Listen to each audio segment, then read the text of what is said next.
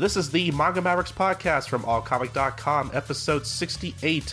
We are a podcast not only dedicated to talking about manga as a medium, but as an industry. I'm Colton, and uh, for this episode of Manga Mavericks, the part of Lum Ramayasha will be played by Bomber D. Rufi, otherwise known as Sakaki, at Kiribon on Twitter. How you doing, buddy? I'm doing good. I don't think I'll be as good as Sid as the original Sid, but I'll do my best. I mean, so far you sound just like him. I, I mean, I don't, I don't know how you do it. Well, I mean, I guess I did just see him last weekend, so I, I, I guess I have, I, I could, I still can visualize his voice in my head. So, um, so yeah, um, essentially, he won't be on the show this week. We he couldn't be on last episode, uh, essentially because he was at Anime N Y C with you, buddy. And then uh, pretty much this th- this week, you know, it's it's you know he's he's spending time with his family for, for Thanksgiving and whatnot. So I figured I'd bring on Bomber to uh, kind of help me tackle some news because boy, we have a shit ton of licensing news that I'm gonna mostly be tackling on my own. Well, I'll do my best to help. Oh boy, yeah. So like I, I figured we were gonna have some news during the holiday, but like. I totally forgot that Anime N Y C was a thing, and then I also didn't realize that so much licensing news was going to come out of that weekend, along with just a lot of other news in general. So, I mean, we technically could have had more news, but there are also some pieces that we're probably going to save for the next episode for when, you know, Sid is actually on the show. So uh, we're going to start off with our first piece of news here in that uh, online book retailer Ehon is now listing the fourth volume of Satoko and Nada as the last volume of the series, uh, and that will ship in Japan on December thirteenth.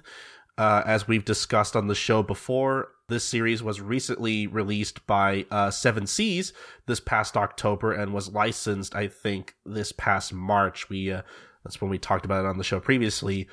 And for those who may not remember, uh, Satoko and Nada is essentially a, I didn't know this until recently, a four-coma manga that's basically a slice-of-life comedy about two women, uh, one Japanese and one Saudi Arabian, who basically become friends while living together under the same roof and also while learning about each other's different cultures and customs.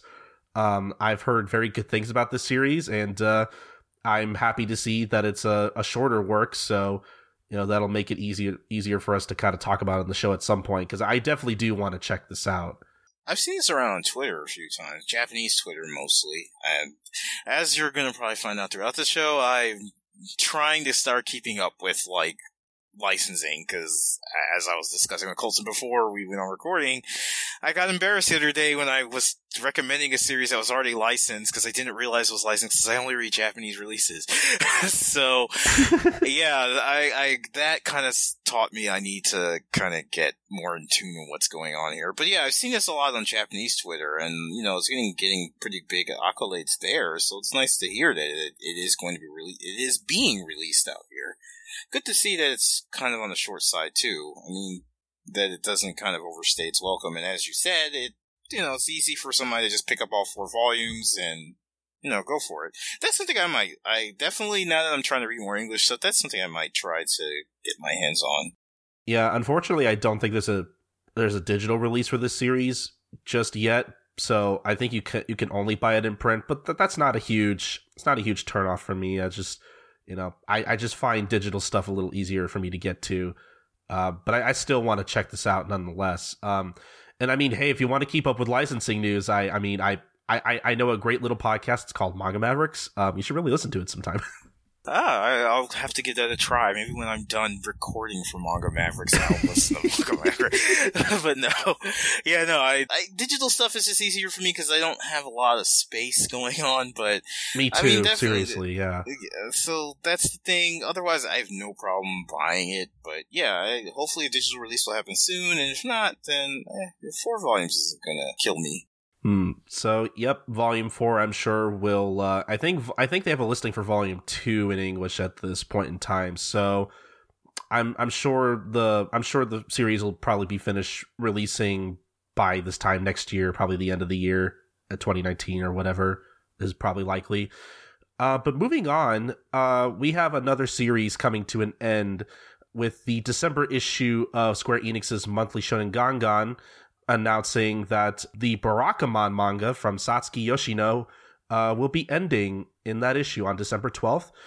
In that same issue, uh, Yoshino will be uh, starting a new manga series. And while uh, we don't have a title for that series just yet, uh, we basically have a teaser image with the text, quote unquote, saying, "A new day is coming." Square Enix will also be publishing the eighteenth and final volume of Barakamon on the same day that this issue of the magazine's coming out. So uh, Barakamon's ending, but we're getting another new manga from Yoshino. Personally, I recently just finished all of the Barakamon anime, and uh, I, I'm a sucker for stuff like that in Sweetness and Lightning, where it's like a grown adult and small child bonding together. Like I, I'm a sucker for those kinds of series, so I definitely want to get started reading Barakamon at some point. Um, I believe that's being released from Yen Press, uh, though I don't know. I don't know how far the releases have come thus far, but I'm sure we'll probably get all of it eventually. That's incredible work ethic that she can finish a series, start a new one in the same issue, and have the final volume released on the same day. So that means technically you don't even really need to read the magazine to get the final volume. You could actually just go buy it. go- Essentially, yeah.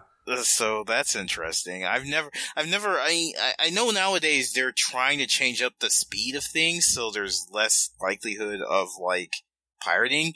Because, like, it, it, it's something they did with Otaka's new series, Orient, where they actually announced the release of the first volume the same day the serialization, serialization started. And I think they did this with Eden Zero, Eden Zero too, still in the magazine. And they did it with Hata, who did uh, Hayate no Gotoku, or Hayate the Combat Butler, his new series. Actually, I think Sunday did it first, and then magazine picked it up. So Shonen Sunday actually had it where when the newest series from Hata, Tonikaku Kawaii, like the first chapter, you already knew when the first volume was going to be out. So they're, I guess that's a thing where they're kind of keeping it, they're giving you all the dates straight up so you know what to expect, because I guess that's for people who read the magazine versus people who just buy the volumes. Then either way, it's like you're covered. Hmm. Yeah. It's a good way of, or I guess people who are only keeping up with volumes to not maybe not get spoiled on the ending too, I guess. But uh, moving on to the next series ending, um, so in the past fifty-first issue of Weekly Shonen Jump, uh, unfortunately, the final chapter of Takahide Totsuno's Alice and Tayo manga was published. Uh, the th- second and third volumes of that series will be coming out on February fourth in Japan. And, uh, you know, for those who may not remember, we uh, we talked about the Jumpstart chapters for these on a previous episode of Manga Mavericks. Uh, Alice and Tayo premiering alongside, um, what was it, Seiji Tanaka.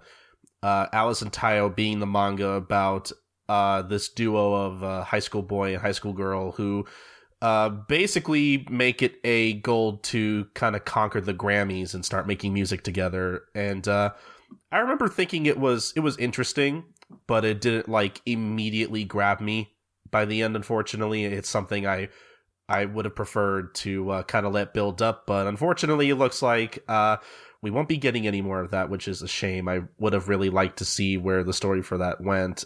Uh, so, final count for this series was about twenty-one chapters. It's not alright for three volumes. Yeah. So again, it's a shame that neither this or Seiji Tanaka will be continuing past twenty chapters, but uh, yeah, um, I, I guess hopefully uh, we'll be able to cover this sometime on the show as a part of our uh, Canceled Shonen Jump Comics series of podcasts that we'd like to do with Maxie somewhere down the line. But uh, yeah, anyway, I I guess uh, guess it's just time to move on and uh, never speak of the series again until sometime. I don't know. I don't know where I was going with that. Um, so, Bomber, um, you can kind of take over this next piece of news, as uh, something in Weekly Shonen Sunday is going on hiatus, unfortunately. Yeah, Major Second is taking a major break.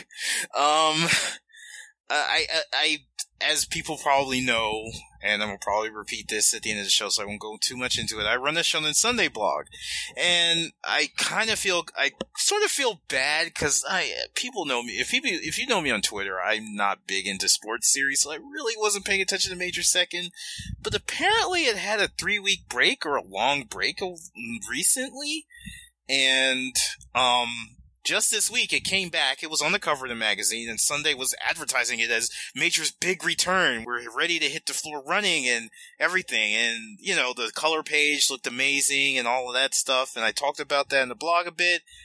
Then, unfortunately, it was... The Shonen Sunday series typically are about eighteen pages per chapter. Although, nowadays, it seems like Shogakukan's kind of letting authors decide how much time they need. So... You know, you get, you actually, I, there are actually like three or four series in Sunday that are only fourteen pages. But anyway, uh, Major was only thirteen this week, so it was about five pages short.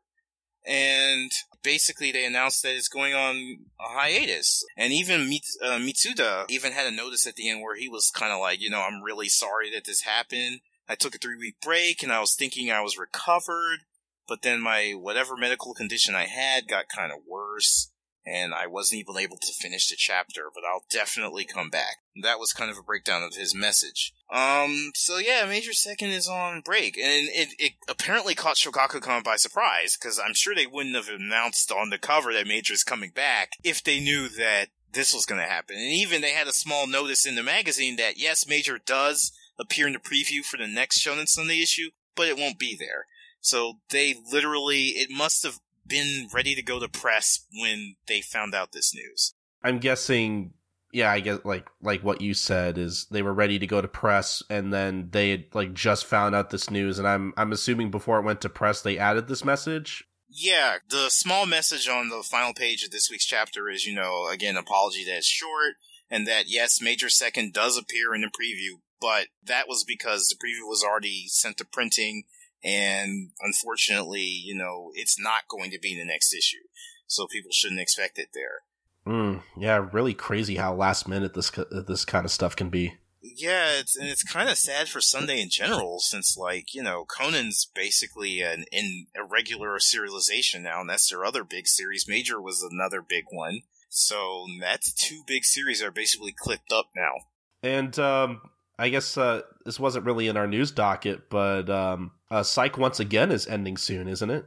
Yeah, Psych Once Again will be ending in five chapters. Um, I mean, that one, I'm kind of happy with that, because so far it looks like, although I'm kind of, I thought it would be a final arc depending, because of how the story was going, rather than a final volume, but it looks like it's a final volume. So, and I mean, it, I will give Fukuchi credit. They're giving Fukuchi enough time that, I mean... Right now, he's giving every pretty much every character a chance to kind of wrap up their story before tackling Yen. I am kind of concerned because it's like now there's four chapters left, so I'm kind of wondering how he's going to pull all of this off. But uh, yeah, but Psych is also going. It too is kind of like, again, a sh- Shonen Sunday thing where Psych would run for a volume. It's kind of like Hunter x Hunter, but Psych runs a lot more frequently, which is it'll run, a, it'll run for one volume, then usually take a month off, then it would come back. So it, now I'm... And that's pretty much because Fukuchi had in his past two series where it's pretty much on hiatus for a year for whatever, for medical reasons. So I guess Shogakukan's really trying to accommodate all of their authors, because even, I mean... Not to get too far off topic, even Komi this week was only eight pages long. Mm, wow. So, yeah, and again, I, there are several series that are only fourteen pages, and I'm sure, and then there are, of course, two series that run monthly, and don't run, you know, for the rest of the, for the, they, they only run one week a month rather than weekly, so that's a thing as well. So, yeah, I, I'd like to say at least Shonen Sunday's trying to be accommodating to their authors so that, you know, hey, if we've got a weird schedule, we can try to hit you up because we want hits. But, yeah, this has really got to hurt the magazine because Major Second wasn't – it was a pretty big deal. Do you think um, – and I, get, I not to get too off topic, but uh, that, that's kind of interesting to me because that kind of begs the question. Do you, do you think there's such a thing as a, as a manga anthology or a publishing company being – so accommodating that, like, it hurts their magazine? I don't think... I, I wouldn't necessarily think so. I mean, most of the time, it seems like, unless you're a really big deal like Oda, who you know, he, One Piece schedules three chapters a month rather than the normal four, or Togashi, which is Togashi. So, I mean, I, you know, when you're a big deal like that, then yeah, it's just kind of like, you know, but again, Jump is a different beast altogether where they can do that because they've got, we were discussing this again before the show started, everything pretty much in the magazine that's got at least more than a year's worth of chapters ready, it's going to be animated. Yep. So Jump can pretty much afford to be like, ah, well, hey, you know, this big series isn't going to work out, then we'll just have another big series. You know, we've got like six other big series ready to go. So, you know, Sunday, I feel like Sunday's just doing this because at this point they're like, okay, we could be hard asses and run everything like a normal shonen magazine. magazine where you there are deadlines and all that stuff, or we could just be like, you know what, hey, we need people drawing stuff for our magazine, so if it just so happens that you're unable to do, and the Shonen Sunday, the weekly Shonen Sunday magazine is kind of like the forefront, you know, that's the main magazine that people look at when they see show when they get into Shogakukan magazines. So if you're going to be in a sh- uh, Shogakukan magazine, you'd want to be in Weekly Sunday. Although Webry is doing pretty well for itself, but I don't want to get too off topic. But yeah, you want to be in Weekly Sunday, so I can imagine the editorial staff being like, okay, yeah, you can't do eighteen pages a week. You can do fourteen. Okay, cool. We'll, we'll let you run the magazine. You can only do monthly. Okay, you can still run in the magazine. You know, you need to, you need you need something like Fukuchi where you can draw volume and then you need a month off to prepare. Sure, we're, we're willing to do that as long as your story. Sell, you know, people are interested in reading this, we're, we're willing to work with you with whatever you want to do. I guess in a way it kind of hurts. I mean, and I've had this discussion with a lot of people where people look at, because you know Conan's got a spinoff running in Shonen Sunday. That's true, and all, yeah. Yeah, and so basically, and even Conan's schedule is kind of accommodating to that because, like, the main Conan series will run, then the spinoff will run in its place, then they'll just, they just kind of alternate. Which I, which I think is a pretty smart plan, honestly. Yeah, and a lot of people complain that, well, we don't need all this Conan. And the way I look at it is just like, Shogakukan knows what sells. I mean, yeah, exactly. If you're, ex- that's the way I look at it. I know a lot of people, yeah, if you don't really like Conan, then, yeah, it probably sucks for you. And I don't mean that, I mean, it does, probably. If you're not a Conan fan, then this probably really just irritates you to see more Conan. So, but Shogakukan, it sells. Like, Zero's Tea Time is now... I feel like in a couple of years, if this keeps up, Zero's Tea Time might be selling better than the main Conan, because for some reason Amuro is just super popular. Well, I mean, it's obviously it's because all of Japan is his girlfriend. Ah, yeah, that's true. Yeah, I mean, with, with a man, you get a man that not only can't, he doesn't just do both, he does everything. So... Yeah, I, and that's what it is. A lot of people have complained to me about that because I've gotten the unofficial title of Sunday Guy. So, because, you know, you, you run Weekly Shonen Sunday. I, I, apparently. So everybody complains me, why Why is there so much Conan? Can you tell them to stop running Conan? And I'm just like, it sells. That's why there's so much Conan. Can, can you tell Conan to take a break forever? I'm, I'm just so sick of seeing his smug little face. Yeah, I mean, well, his smug little face is what Japan likes seeing because every... I've never seen this before. I mean, you know, just one more note on this. Like, I mean, the only other series I've seen do this is One Piece, but One Piece is One Piece. But Conan, like, hit a renaissance, like, a few weeks back. Uh, not a few weeks, few years back. Like, it was always kind of Sunday's baby. But a few years back, it just suddenly exploded. And probably it's Amuro. Probably it's him.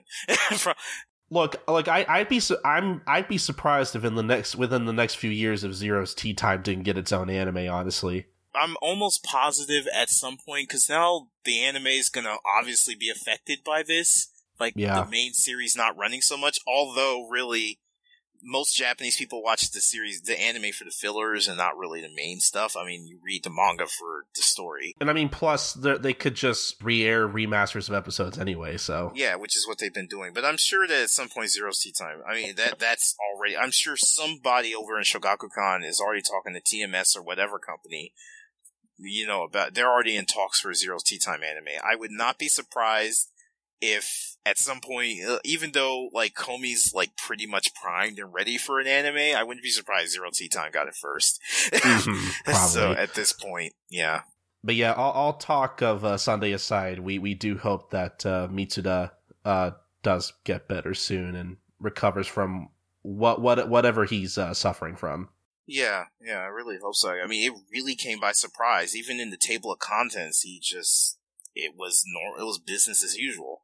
So it really is interesting. I'd really like to know just how this magazine is compiled, because like it is interesting to me. But yeah, yeah. Hopefully he'll do better. Hopefully he'll be back soon. I mean, he's promised he will be. So I mean, it'll it'll be interesting to see how um how Sunday kind of kind of goes from here with. Uh, with a lot of its big series being so irregular with its, with their publishing. But uh, I guess we'll just have to see. But I guess we'll we'll just move on to our last piece of serialization news, which is a new manga coming. Uh, so it turns out that uh, Natsume Ono uh, will be launching a new manga entitled Badon. Badon. It's it's just it's just Badon in. In, in all caps. I'm not exactly sure how you pronounce that. Uh, this will be launched in the second twenty nineteen issue of Square Enix's monthly Big Gangan magazine on January twenty-fifth.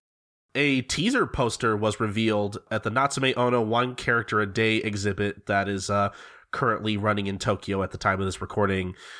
And uh, basically, the poster shows four men and includes the tagline quoted, "That step forward was the tomorrow we talked about in prison." So I don't know if maybe this is a a, a prison series with a bunch of old men just kind of talking with each uh, talking about whatever. That I don't know. Uh, I mean, it sounds interesting. Um, Natsume Ono, for those who may not know, is the author of such series as House of Five Leaves, uh, Ristorante Paradiso, and Aka thirteen. So if you're a fan of Natsume Ono, uh, she's got more work coming. But um, that's about it for all of our serialization news. And uh, we're just going to move on to our heaping helping of licensing news. Um, if, if you if you thought Thanksgiving was full of uh, full of delicious things, oh boy, um, that was the best. Uh, that was the best transition I could come up with. I hope everybody enjoyed that. I did. It was it was enough, just enough stuffing and gravy for me to really salivate over. All right. Oh boy. Um. So, uh, first thing we're going to be talking about is a um, is a Kickstarter campaign. Um. So Tokyo Otaku Mode, uh, who are basically an online otaku goods like retailer, um, they recently opened up a Kickstarter campaign on Monday, November twelfth, for an English translation of manga creator duo Ume and story writer Keiichi Matsunaga's Steve's manga. Uh, which is basically a manga about Apple co-founder Steve Jobs and Steve Wozniak. I believe that's how you pronounce his name.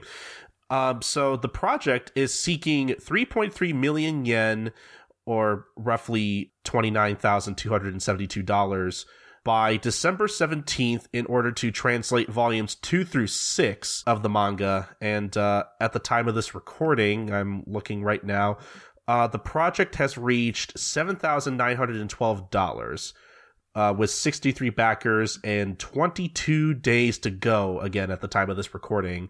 But uh, again, uh, if you want to support this, you have until December seventeenth. Previously, uh, Tokyo Otaku Mode ran a separate crowdfunding campaign to uh, translate and release the first volume of the series, which uh, is available to read for free over at manga dot club, uh, which... is uh is a service we've been I've been kind of meaning to mention on the show for the longest time. Manga dot club is uh, is definitely a very worthwhile uh, manga service to check out. Originally, all their stuff was free to read, uh, but I think nowadays um they they have like this coin and ticket system where like if you uh I guess depending on like the milestones they reach, like uh say they have like ten thousand subscribers to their service or something, you get like you get like these tickets that'll let you um that'll give you access to certain uh, manga on the page for like a limited time, or you could buy like coins or whatnot uh, that you could use to read certain uh, certain manga on the website. But if you buy coins to use for a certain manga, uh, basically whatever manga you have to use coins for, like uh, those don't expire, and uh, you can basically you can read those for all time. Like there's there's no there's no limited time on those, thankfully. Um, but yeah, the, they've been licensing a lot of stuff for uh, for that website in particular. They definitely have a lot of interesting titles. Um, But yeah, anyway, so uh, you can read the first volume of that over at manga dot club. Uh, we will definitely leave links to all of this stuff in the show notes if this is something you want to support. Uh, those who pledge about six thousand eight hundred yen or sixty dollars uh, will receive digital copies of all six volumes. Uh, other rewards include a digital portrait from Ume themselves, an autographed card with an illustration, and the opportunity to appear in Ume's next manga. Um, so yeah, this is a really, this is a really cool thing that's uh, that's happening here. Um, I definitely hope I can uh, maybe throw some money uh, their way too here, because I definitely want to see all of this maybe get licensed and translated. I'm definitely interested in checking this out. Uh, but moving on from that, uh, we have some. We uh, surprisingly, Seven Seas is is not the one out of all these companies to have the most licenses. Uh, imagine that. Um, Seven Seas, at the time of this recording, has only recently announced uh, one new licensed uh, recently, as far as manga goes anyway. Um, they have recently announced that they have licensed uh, the Restaurant to Another World light novel series uh, from Junpei Inazuka and Katsumi Inami, uh, with the first volume of that slated for both a print and digital release on June eighteenth, twenty nineteen. And uh, I believe this had an anime this year. Um, I've heard, um, I've actually heard from a few friends of mine about the anime. Um, I've heard, I've heard good things. I've heard it's very relaxing. Yeah, I, I, I kind of, I sort of remember an anime airing. I, I didn't see it, but yeah, I kind of remember there being an anime. So that's interesting. But no, yeah, if you're a fan of the anime series, uh, definitely go check out the light novels. Um, I definitely kind of want to check this out at some point. Add this to the long list of light novels that I will probably never or maybe inevitably check out. I don't know. I need to fix that at some point. It's even worse when you can read Japanese and therefore can read everything. it, it's it's. Uh... mm, let me let me play a song for you. My world's smallest violin. Okay, sure, sure, ass. All right. Well, Um, but anyway, so actually speaking of light novels, kind of in this case, um, it's it's weird. So J-Novel Club uh, has announced its first five manga licenses, not not just light novel licenses, but manga licenses, in which the first chapters of all five of these uh, new licenses are actually available for free on the company's new manga reader. Uh, J-Novel Club will also be releasing uh, two chapters of each of these series per month for each manga. Uh, the first ebook releases are slated for about fifteen weeks from now. So uh, I think I did a count of this earlier. So probably around March twenty nineteen is when the ebooks for these will probably come out, uh, roughly speaking. Uh, the company noted that their reader uh, is still has a few bugs, which they invite readers to report on their on their local forums. So that's nice. They're open to uh, some feedback and criticism there. And uh, J-Novel Club, as far as uh, their app goes, does not currently offer the manga reader, but the company said that they basically expect to launch this functionality within two weeks. So I guess at the time of this recording, ho- hopefully after this episode comes out. And uh, so we're just going to talk about these licenses here. So the first one we're going to be talking about is a very, very... A Fairy Fairy Apartment, that's really hard to say, uh, by Amakara Tsurume, which seems to be about a, a college student uh, who basically lives in a supposedly vacant apartment that's actually full of uh, that's actually full of fairies. As, as cute as they are, they also cause a whole lot of trouble.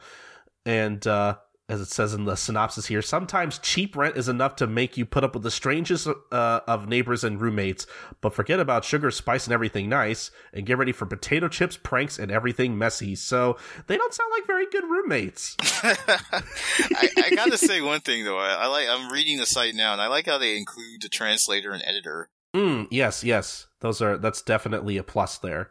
Yeah, I really like that. I like that. I, I, I you can tell they're like really indie from that though, because like the big companies are just kind of like the translators are just unsung heroes. But I like that they put them out front. Like this is, you know, the person that's bringing, helping you bring this to this, and, and I like that. I like that a lot.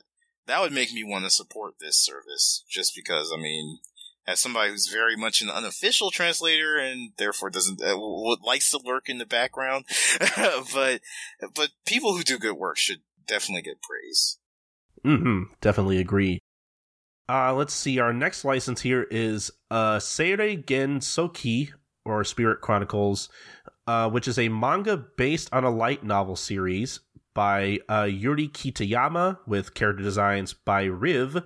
Uh, the manga in particular illustrated by uh, Futafo Minazuki. And uh, uh, the series is basically about a callous orphan boy living in the slums named Ryo, who realizes he's actually the reincarnation of one Haruto Amakawa, a Japanese university student with a tragic past. And all while still reeling from this shocking discovery, uh, Ryo also comes to learn that he possesses extremely potent magical abilities and uses his new powers to solve the kidnapping case of a little girl. Uh, with his good deed acknowledged, he's rewarded by being enrolled into a prestigious academy for noble children, question mark? As it just kind of trails off. So uh, that, that sounds kind of interesting. It sounds like the kid can't get a break. No. Um, and then up next we have uh, Infinite Dendrogram. Again, manga based on another light novel series by Sakon Kaida, with character designs by Taiki. Uh, the manga illustrated by Kami Imai. And I could read the synopsis for this, but essentially, like, it's another trapped in a video game isekai series. And that and that's not to say, like, I'm I'm sure it's, yeah, maybe it's good, I don't know, but uh, I, that's not me trying to dismiss it, but, like, the synopsis for this series didn't really, like, stand out to me. Like, like the biggest difference between this and, say, like, Sword Art Online is that, like, the video game that the characters are playing basically incorporates V R technology, which I guess is kind of interesting. Um, so I, I literally have written in my notes, uh, S A O, but with V R. um, I mean, I guess one of the main draws for this is Kami Imai, who did Needless. Oh, okay. I did see. I didn't even know that. He's a manga artist behind Needless. Um, again, not not something I'm particularly interested in, but I mean, you know, if you like, I'm sure if you like stuff like Sword Art Online, this will probably interest you too. Again, not, that's not to say that the the quality for both series are necessarily equal. I've I haven't really read either light novels, but again, it's it to me it's just it's sort of the same concept except with one new element. But uh, next up, we have How a Realist Hero Rebuilt the Kingdom. Again, another manga based on a light novel series by Dojo Maru, with character designs by Fuyuyuki, and uh, the manga being illustrated by Satoshi Ueda. The series is about a young man who finds himself summoned to another world where he accidentally convinces the king to hand him over the throne uh, after he presents his plan to strengthen the country economically and militarily. And now he basically rules the nation. So um, something about this premise seems pretty funny, and I would actually check this out. Like, I, I just, I like the idea of somebody just accidentally becoming king. Yeah, though, that sounds hilarious, actually. Like, just, like just, just, just the thought of somebody coming up and being like, hey, so this is how you should rule the kingdom. And the king being like, okay, fine, you're the, you're, you're the king now. I give up. Yeah, no, this sounds this sounds like it could be really interesting. Like, if this got an anime, I'd, I would I would definitely check it out. But I wouldn't mind checking out the manga too. Um, and last but not least, we have Ascendance of a Bookworm, uh, manga based on a light novel series by Miya Kazuki, with character designs by Yu Shina. The manga being illustrated by Suzuka, and it's essentially about a college girl who's loved books ever since she was a little girl, that unfortunately dies in an accident and is reborn in another world where she knows nothing about. She is now a person named Maine, who is a sickly five-year-old daughter of a poor soldier. And to make matters worse, uh, the world she's been reborn in has a very low literacy rate, and books mostly don't exist. Uh, she unfortunately has to pay an enormous amount of money just to buy a book. Basically, she takes it upon herself to, you know, because essentially, you know, like, if there aren't any books, she'll just have to make them. And her goal is to become a librarian. So this sounds like a really pretty interesting grand premise, like c- kind of almost like a Doctor Stone-esque premise, where it's like you basically have to rebuild this thing from scratch. I, like, I find that really interesting. Yeah, I kind of like I kind of like the um. the premise, what we're giving here. It, it definitely it's definitely got that whole, one of the things I like about manga is that you, you get these really very specific premises.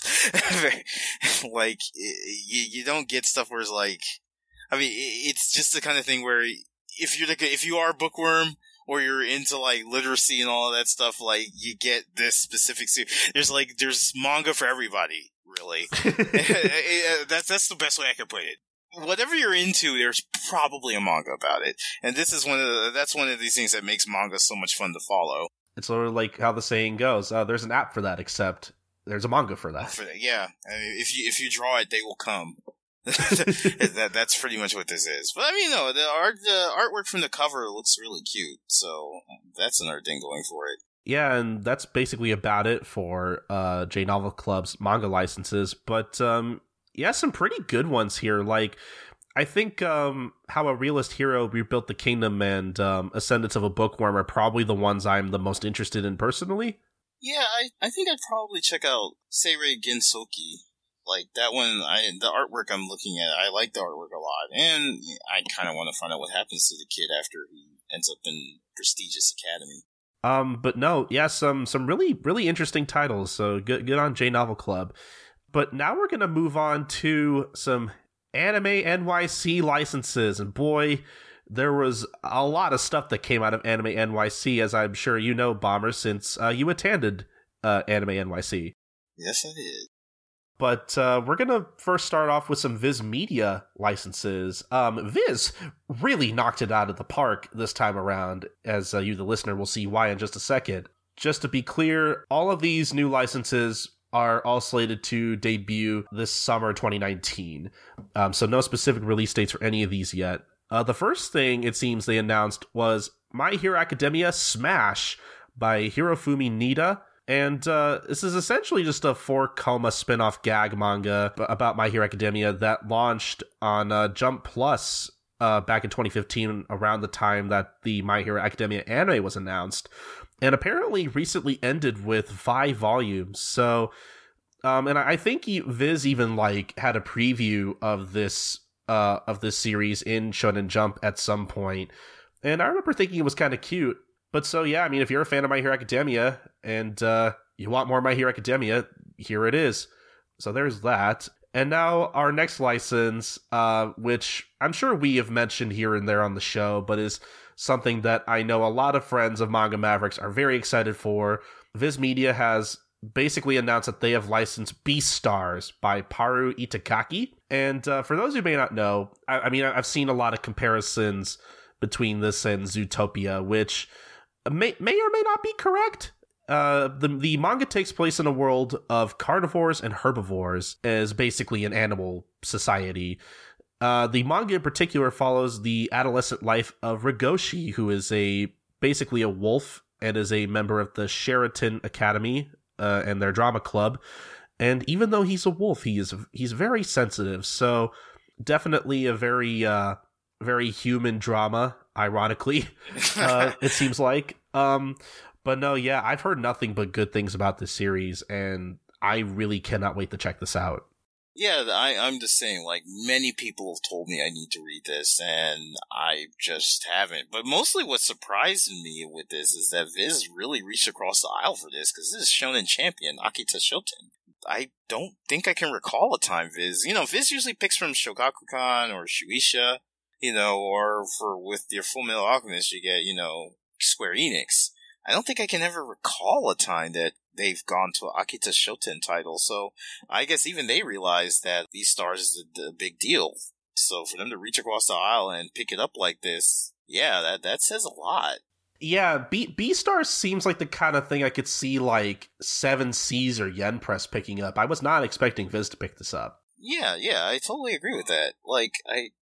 That surprised me when I heard the announcement that it got picked up, uh, that Viz got it. I think it definitely shows that, like, I'm pretty sure they know that anyone who picks this up is probably going to be getting a lot of money from this series. Like, I'm I'm sure they see a very huge potential audience for this. As well as for the next title, Bomber, if you want to you want to talk about what they uh, what they announced after that? Yes, they've picked up, which is another Shonen Sunday darling, Komi Can't Communicate, or Komi-san wa Komusho desu. So that's been running in Shonen Sunday, and it's by Tomohito Oda, which apparently this running gag has gotten some mileage on on Twitter. So on the vlog, when I do mention Oda, I always add in, you know, the caveat, not that one. And apparently now I've been known for that. But yes, it's by Tomohito Oda, and it's about a girl who's got everything. She's pretty, she's got good grades, she's athletic, but the problem is she has a crippling fear of communicating with. Oof. And because of that, people are afraid to talk to her because she looks like the kind of person that wouldn't have the time of day for you. But in actuality, she really wants to make friends, but she just can't really talk to people. Ah, uh, that's that's heartbreakingly relatable. And I think that's probably part of the reason why the manga is so popular, is because it is relatable to a lot of people. And and, and it's genuinely very, very charming. Uh, it, it doesn't... It, how do I put this? Oda has a way with the characters that they're all very charming and they feel genuine. And most of the situations are funny, and he does know how to dial back the humor to tell some really kind of touching stories about them. Because essentially the main character, Komi, like, one kid sees past all of this, and he reaches her his hand out and says, "Hey, let's be friends." And that's Tada no Hito Hito, which it's fun. Another thing about Komi is, like, everybody's got name puns. Like, Tada no Hito Hito literally means just a dude.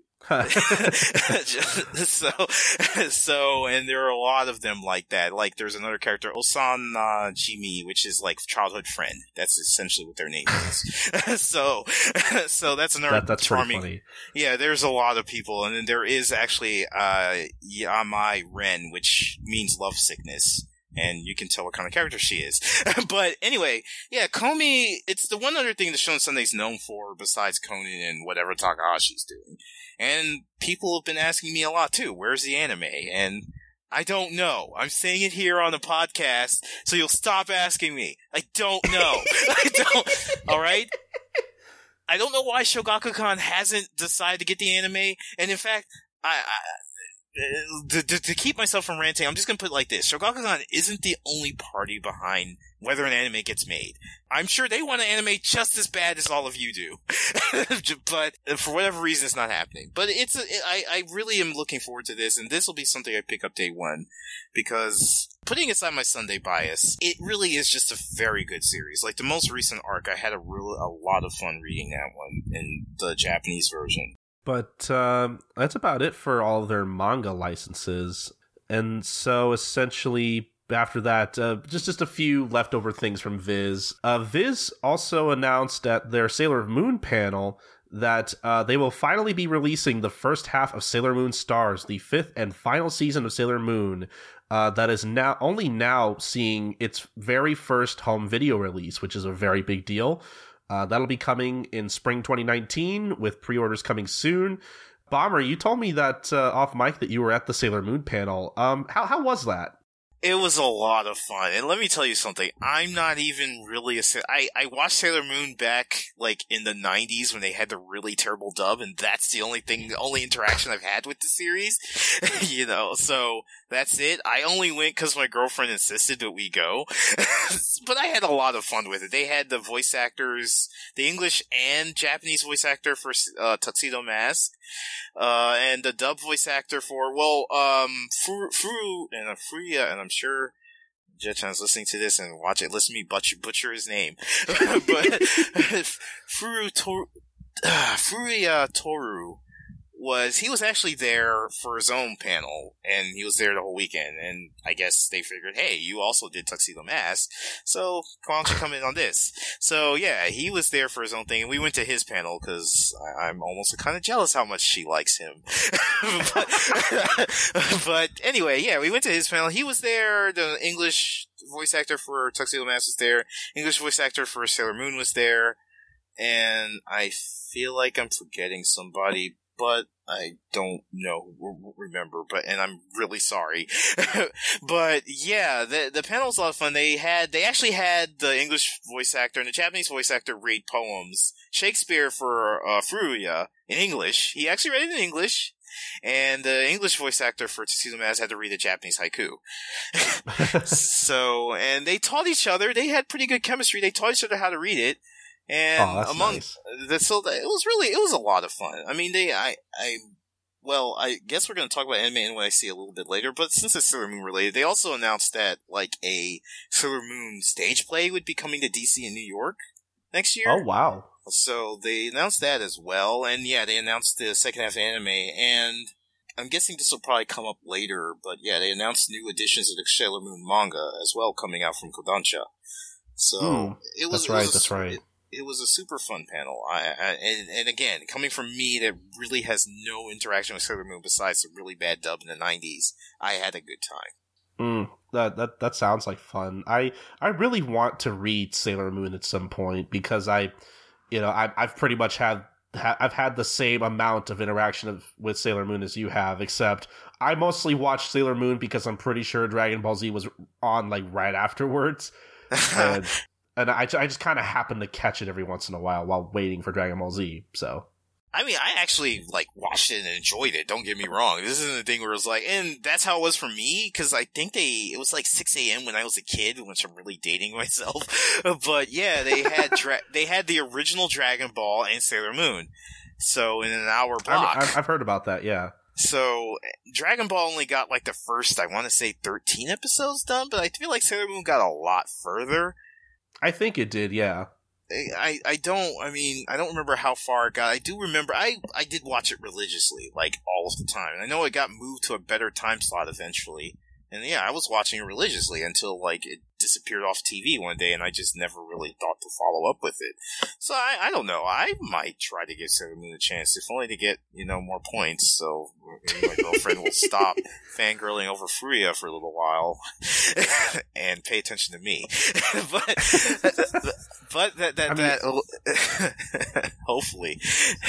Um, but yeah, I guess just moving on, uh, I think one of the last things that, um, of interest that uh, Viz basically announced is that uh, Hunter x Hunter The Last Mission, which is the uh, second Hunter x Hunter movie produced by Madhouse, will be coming to U S theaters this January.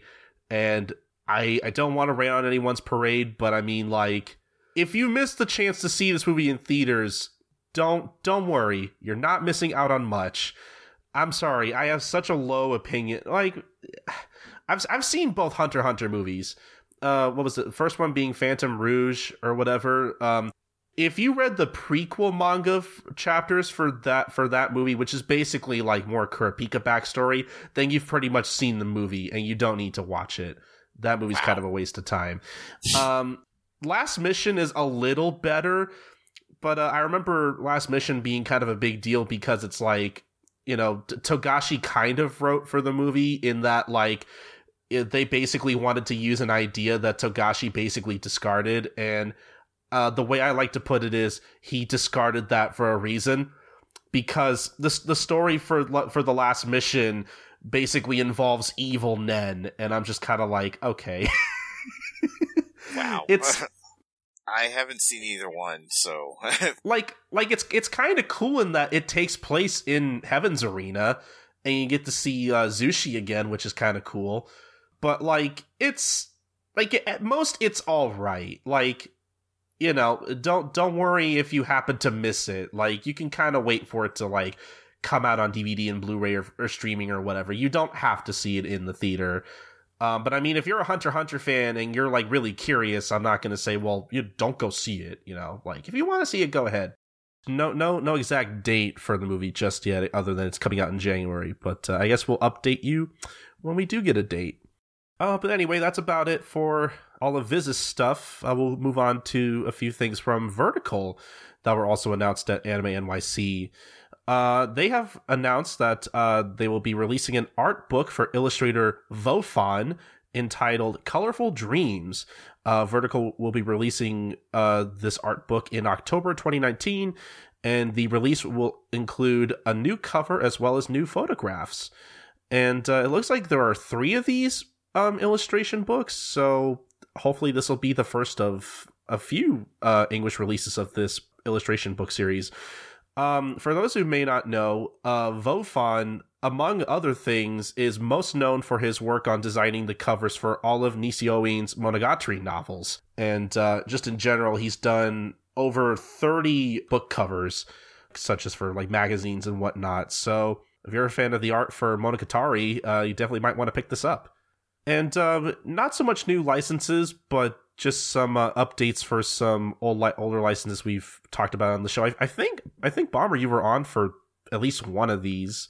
I, did, I forgot to double check, but uh, so Vertical previously announced that they were releasing Keisuke Matsuoka's Sherlock Holmes and uh, Hirobumi Ito novel in March twenty nineteen, but now are saying that they will be releasing this novel in April twenty nineteen under the title Sherlock Holmes, A Scandal in Japan, in which Sherlock Holmes has to team up with the Prime Minister of Japan to solve a crime, which, you know, sounds pretty wacky, I guess. Yeah, that's... Huh. uh, Vertical also previously announced this past March that they would be releasing Eiji Mikage's serial killer detective manga, or uh, novel, I'm sorry, and were previously aiming for a fall twenty eighteen release, but now the company will be releasing the novel under the title Masquerade and the Nameless Woman this January twenty nineteen. Which is about a rising star detective, Yuri, who meets her match when a trusted police confidant, a brilliant psychoanalyst, slightly botches a murder and refuses to claim it for his serial killer persona. The victim, an en- enigmatic, that's a word I can't say, young woman, uh, turns out to have been no slouch either. So that's interesting that they decided to kind of localize the title of that novel. Too on the nose, maybe? That's, that's what I'm thinking, because... Uh, What was it? The, the original Japanese title for the novel was uh, Satsujinki Tante no Netsuzo Bigaku, which, correct me if I'm wrong, is literally just, like, th- they literally just, like, translated the title of the novel straightforwardly. I mean, it's Bigaku, so it's like the aesthetic of a killer detective, something like that. Which sounds kind of cool, but, I mean, well, uh, this, um, well, to be more exact, it's more like the aesthetic of a serial killer detective. But, yeah, that... sounds kind of cool, actually, but but uh, I, I guess maybe they felt like, you know... Uh, they probably just thought it was a catchier title, maybe. I guess in their defense, serial killer detective just sounds kind of bland, I guess. Yeah, but again, the Japanese title has the aesthetic, which makes it sound... Then it kind of spices it up a bit. Because like then it sounds like he's killing because he's got like an ar- artistic thing in mind or whatever. But yeah, I, uh, honestly, though... Besides the title, I, I that sounds interesting. I would definitely read it. Um, but that's really about it from Vertical. Uh, continuing on with our Anime N Y C licenses, uh, we're going to move on to Kodansha Comics, who have a lot of really interesting things coming out, it seems. So uh, we're going to start off with the two digital first manga titles that they're going to be releasing in December. The first one being Red Riding Hood's Wolf Apprentice by Sayaka Mogi, who apparently is, uh, as written in my notes, also the person responsible for Pupa. I'll get into that in a little bit. As for this series, uh, this manga takes place in a world with three species, beasts, humans, and hunters. Uru is a hunter with incredible strength and who has the nickname Red Riding Hood. Uh, both humans and beasts fear him. One day, a little werewolf girl named Mani gets lost and arrives at his house, and Uru reluctantly starts to take care of her. Uh, the first volume of this will be coming out on December fourth. So just not even talking about the, the premise for this series. Uh, apparently, Sayaka Mogi, uh, as I have, again, written in my notes, is also the person behind Pupa, which, man, um, I'm sure maybe the manga's better, but as soon as I said that, I just, my mind just immediately went like, nope. Which is totally unfair because, uh, Bomber, do you know anything about Pupa? Have you heard of this series? I know the basic premise, and I think I probably watched the first episode of the anime, and I too was like, nope. But see, first off, the anime is so, so terrible. Like, they try to cover the manga in like four-minute episodes, which I'm not sure why you would bother doing that for anything that isn't like a... For, the, for anything that isn't like a four comma gag comedy manga. Like, I don't know. I don't know what, I don't know who made that decision. But also, like, the content of it is already, like, pretty, pretty graphic. Like, I'm pretty sure it involves monsters. I know for sure that, like, at one point, the story revolves around a brother and a sister, and I'm pretty sure the sister likes to eat her brother's flesh and, like, kind of gets off on it. It's really weird. and not for the faint of heart. And I, I tried watching the anime for it for Halloween one year, and I, I fell asleep. Like, I thought it was so boring. So um, that doesn't make me very hopeful for this. I, I mean, Red Riding Hood's Wolf Apprentice sounds a lot more interesting. It doesn't sound as, like, you know, needlessly edgy. Or maybe it is. I don't know. I don't know. Like, maybe the synopsis isn't telling us everything. I don't know. But I feel a lot better about the series than I do Pupa, personally.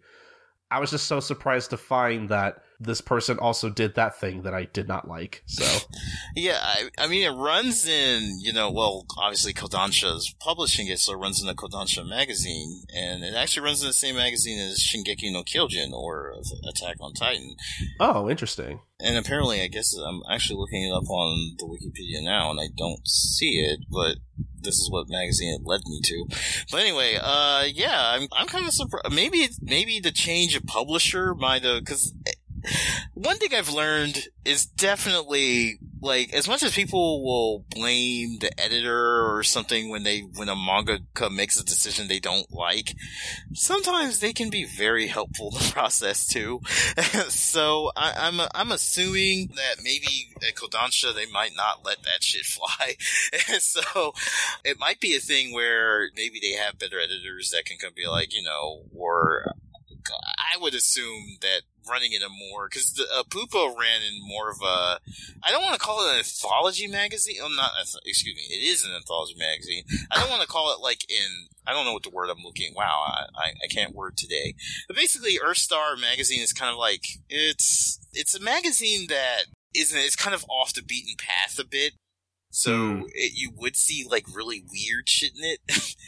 But I would imagine running in, in a Kodansha magazine that that's not, that they're going to go for something a little bit less out there. But yeah, I, I would imagine that. So maybe it'll be better on that merit, because the editors maybe won't let her get as weird with it. Yeah, I, I don't know. It's just Pupa really just threw me off the first time I had like heard about it. Um, I almost want to go and read it because I've heard people say the manga is better. And I mean, to be fair, I don't know how you could be much worse than its anime adaptation, but that's a whole other thing. Um, Red Riding Hood's Wolf Apprentice, at the very least, it, it sounds interesting. I would I would give it a try. Now, this next one sounds way more up my alley, uh, with Crocodile Baron by Takuya Okada.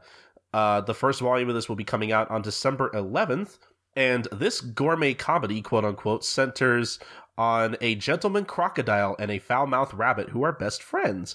The two try various foods at restaurants and spend fun days together, and while the crocodile, who is a novelist, by the way, is normally a gentleman, sometimes he loses control and goes wild.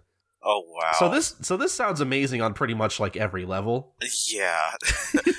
There's, like, nothing about this that doesn't sound like it'll at least be entertaining. Oh, man, I want to buy this day one. Oh, like, like, like, like the cover for it alone just looks great. Like, I love, I love that he wears a top hat. Well, of course, that makes him more of a gentleman, obviously. But yeah, no, I actually I had no idea about this until, you know, doing this. I didn't know about anything about this, so that it, it's got me interested. I'll I'll say that.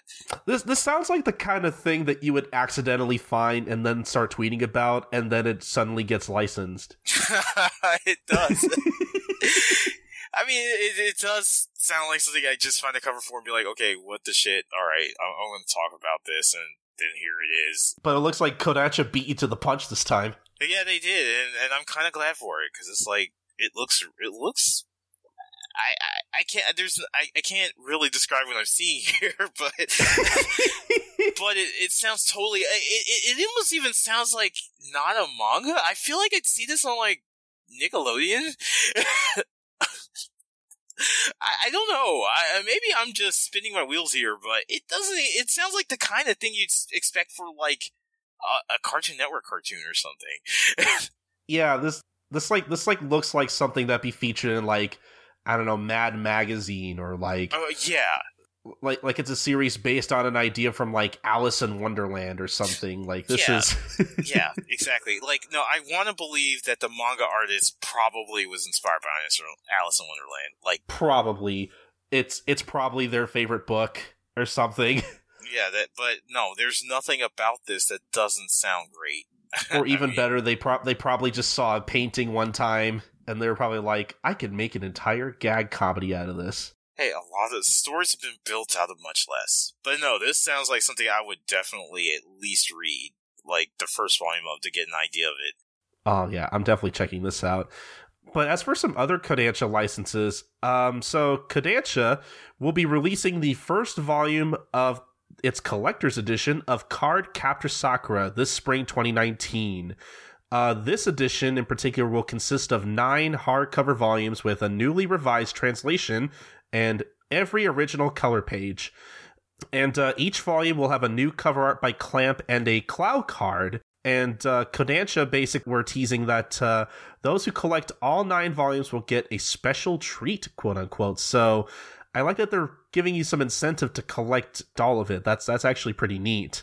I wonder if something will happen if you collect like all the cards or something. I'm I'm not super familiar with Card Captor Sakura. I'm just assuming this is probably like a tie-in with like with like the series or something. Hmm. I'm not super familiar with Card Captor Sakura either. It's another anime that I really would like to watch at some point. But yeah, it looks as if, I mean, I know recently it had an anime because it had a spin-off. Well, not a spin-off. I guess a continuation, like a sequel, I think. Yeah, yeah, yeah. The Clear Card arc, which, I mean, I've only saw, like, a part of one episode of. Again, you know, watching it with the G F. But, yeah, and I've never really watched... I never really got into Card Captor Sakura, and it's it makes me kind of sad, because, I mean, well, no. I did know about it. There was a dub, again, in the nineties, that they tried to turn it into a boys' show. Yeah, I, I think um, at some point this aired on Toonami. Yeah, it aired on the W B. Wow, that that was a long time ago. Back when it was the W B and not the C W. But yeah, it aired there, and they basically tried to make like one of the male characters the main character. So with some really creative editing, like they basically tried to change it from a girl show into a. Uh, they basically tried to change it from a shoujo into a shonen. That's interesting, okay. Yeah, because I guess back then they figured girls don't like anime, which... I mean, obviously you can't sell anything to girls. Girls don't like anything. Yeah, the, apparently, according... th- th- that's what they thought, because when, when, you know, the reality is most of the to most of the shonen manga that we all know and love, they only still exist because girls buy shit tons of stuff. So... Girls, girls don't like anime. Yeah, of course they don't. I mean, uh, they, girls that like like anime don't exist, but yeah, I that, it's inter- it, it's interesting to me that they're re-releasing it because, as I was saying before we um we went on to record, I've actually bought my sister, I guess, the Dark Horse version. Yeah, so it's worth mentioning that apparently uh, Tokyo Pop uh, was the first company to release Card Captor Sakura in English in two editions, and then it was followed by a re-release from Dark Horse Comics in four omnibus volumes. So. That so I guess that would make it th- this this release from Kodansha Comics would make it its like third or fourth time being released in the U S, which is pretty wild. I, I didn't know Card Captor Sakura had that many like releases. I, I guess bouncing licensing bouncing around it's it's it's, it's really it's really it's a thing. I I, I it, it's a thing. I I have to wonder just because I, I feel like the Dark Horse version didn't come out that long ago, so. Yeah, it was twenty, twenty ten to twenty twelve, so not not that long. So, I mean, but yeah, I, I had imagined that the translation wouldn't be that much different unless, I mean, I, I don't know. I, I guess if you haven't got the Card Captor Sakura yet, here's your chance. If you got the other versions, maybe check this one out. I mean, I mean, hey, you, you get you get all these collectible cards, like, and if you buy all nine of them, so- something magical will happen. Which I'm really interested in seeing, like, you know, what sort of special treat you get when you have all nine volumes. That that's that. See, that that's some really smart marketing right there.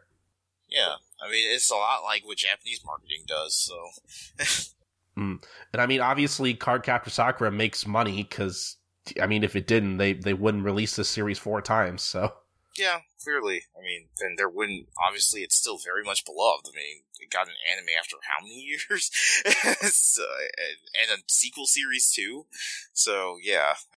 But along with that, it seems like Kodansha has licensed uh, manga adaptations for a few video games. Uh, the first being Tales of Berseria by uh, Nobu Aonagi. And uh, the first volume of that will be released in twenty nineteen, along with Fate, Fate Grand Order Mortalis Stella uh, by Shiramine, which I guess is, I think, an alternate telling of that particular Fate game. I could be totally wrong about that. I couldn't find much information about that title. The first volume of that will be coming out in fall twenty nineteen as well. And something else that they're doing is, uh, it seems like they're also coming out with a box set for Princess Jellyfish as well. That'll be including all nine volumes, it seems, of the uh, of the omnibus release. So that's that's pretty cool. I'm actually in the middle of reading Princess Jellyfish, and I'm enjoying the series quite a lot. I've only ever seen the anime for that with my sisters, and I liked it. So I would check out the manga. Mm, but yeah, so that collector's edition box set will be coming out in summer twenty nineteen. So if you haven't already collected Princess Jellyfish, maybe wait for the box set. Uh, but yeah, that's pretty cool. And uh, that's about it for Kodansha. And we're going to move on to Yen Press, uh, the, the, the granddaddy of all licensors.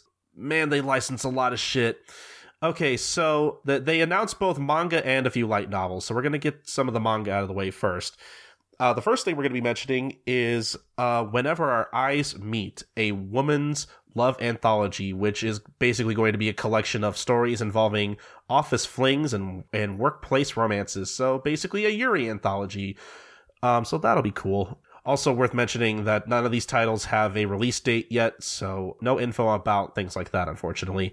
Um, let's see. The next thing we'll be mentioning is Killing Me by Akiyama, Uh, which is apparently a girl's romance about two classmates, one a vampire and a vampire hunter, zigzagging it. Um, that sounds that sounds like it'd be it could be pretty neat. Uh, let's see. Up next we have Monster and Beast by Renji, uh, a series about a hideous monster with a pure heart, as well as a gentleman who is a beast on the inside, uh, with a warped personality at all. And um, basically, the monster ends up in a an unfortunate situation in the haunted woods. Um, and uh, it's oh, sorry, the uh, the gentleman ends up in the, basically ends up in the forest. The monster comes to rescue him, and uh, uh, ba- basically the the gentleman, you know, leads the monster out of the woods. And from there, the synopsis kind of um, it's implying that uh, he uses the monster to his advantage. So it's a very interesting uh, manipulative relationship that they have going on here. I'd, I'd be interested in checking this out. Up next, we have Kaiju Girl Caramelizer by uh, Spica Aoki, and is about a girl who suffers from a rare, incurable disease that causes frightening changes to happen to her body whenever she gets worked up. And uh, she spends her high school days avoiding her classmates, especially uh, the class idol and his groupies. But basically, this guy starts making her heart skip a beat with uh, irritating regularity, and soon she discovers that her illness actually has a big, oh wait, hold on, a monster secret, uh, and that romance turns her into a literal lovezilla. So basically turns into a monster. See, now, the thing that gets me about this premise is that, so they're implying that this this monster transformation is, like, new. So I almost don't want to know what other changes are happening to her besides this. Yeah, that, that's interesting. I, I'm actually intrigued in what the other changes are, actually. So, I mean, hmm. Uh, um, so, yeah, that, that sounds like it could be pretty fun and interesting. Uh, let's see. The next manga we have up is Little Miss P, or originally titled uh, Seiri-chan by Ken Koyama. And uh, it seems like it's a an edutainment manga about um, about periods, I guess. Okay, sure, I'm down for that. I mean, I'll learn a bit, maybe. I, it's it's it's like I it's like what I said earlier. There's a manga for everything, and there you go. There's one. I mean, hey, you could think of it as like Cells at Work. There you go. I mean, pretty much, yeah. The the art for this seems pretty cute, actually. I, I would check it out. You know, I, I can say that I, I have a very cursory knowledge about how the female body works from what little I learned in um health class like years and years ago. Um, honestly, this is this is probably something that um most men could use. Um, I have friends who have, who have told me some pretty horrifying stories about how ignorant most guys are about this kind of thing, and it, it kind of scares me a little bit, so maybe this is something we actually need. Yeah, no, I, as somebody that lives with three sisters, yeah, I, I know more than I really want to know. So, I mean, I would still read this just because the art's cute and the premise promises that it's actually a little bit heartwarming. So, I mean, hey, if you're a manga artist that can make the period, a period heartwarming, I, I think I deserve to give it. You deserve a chance. that's that's a, that's my feeling.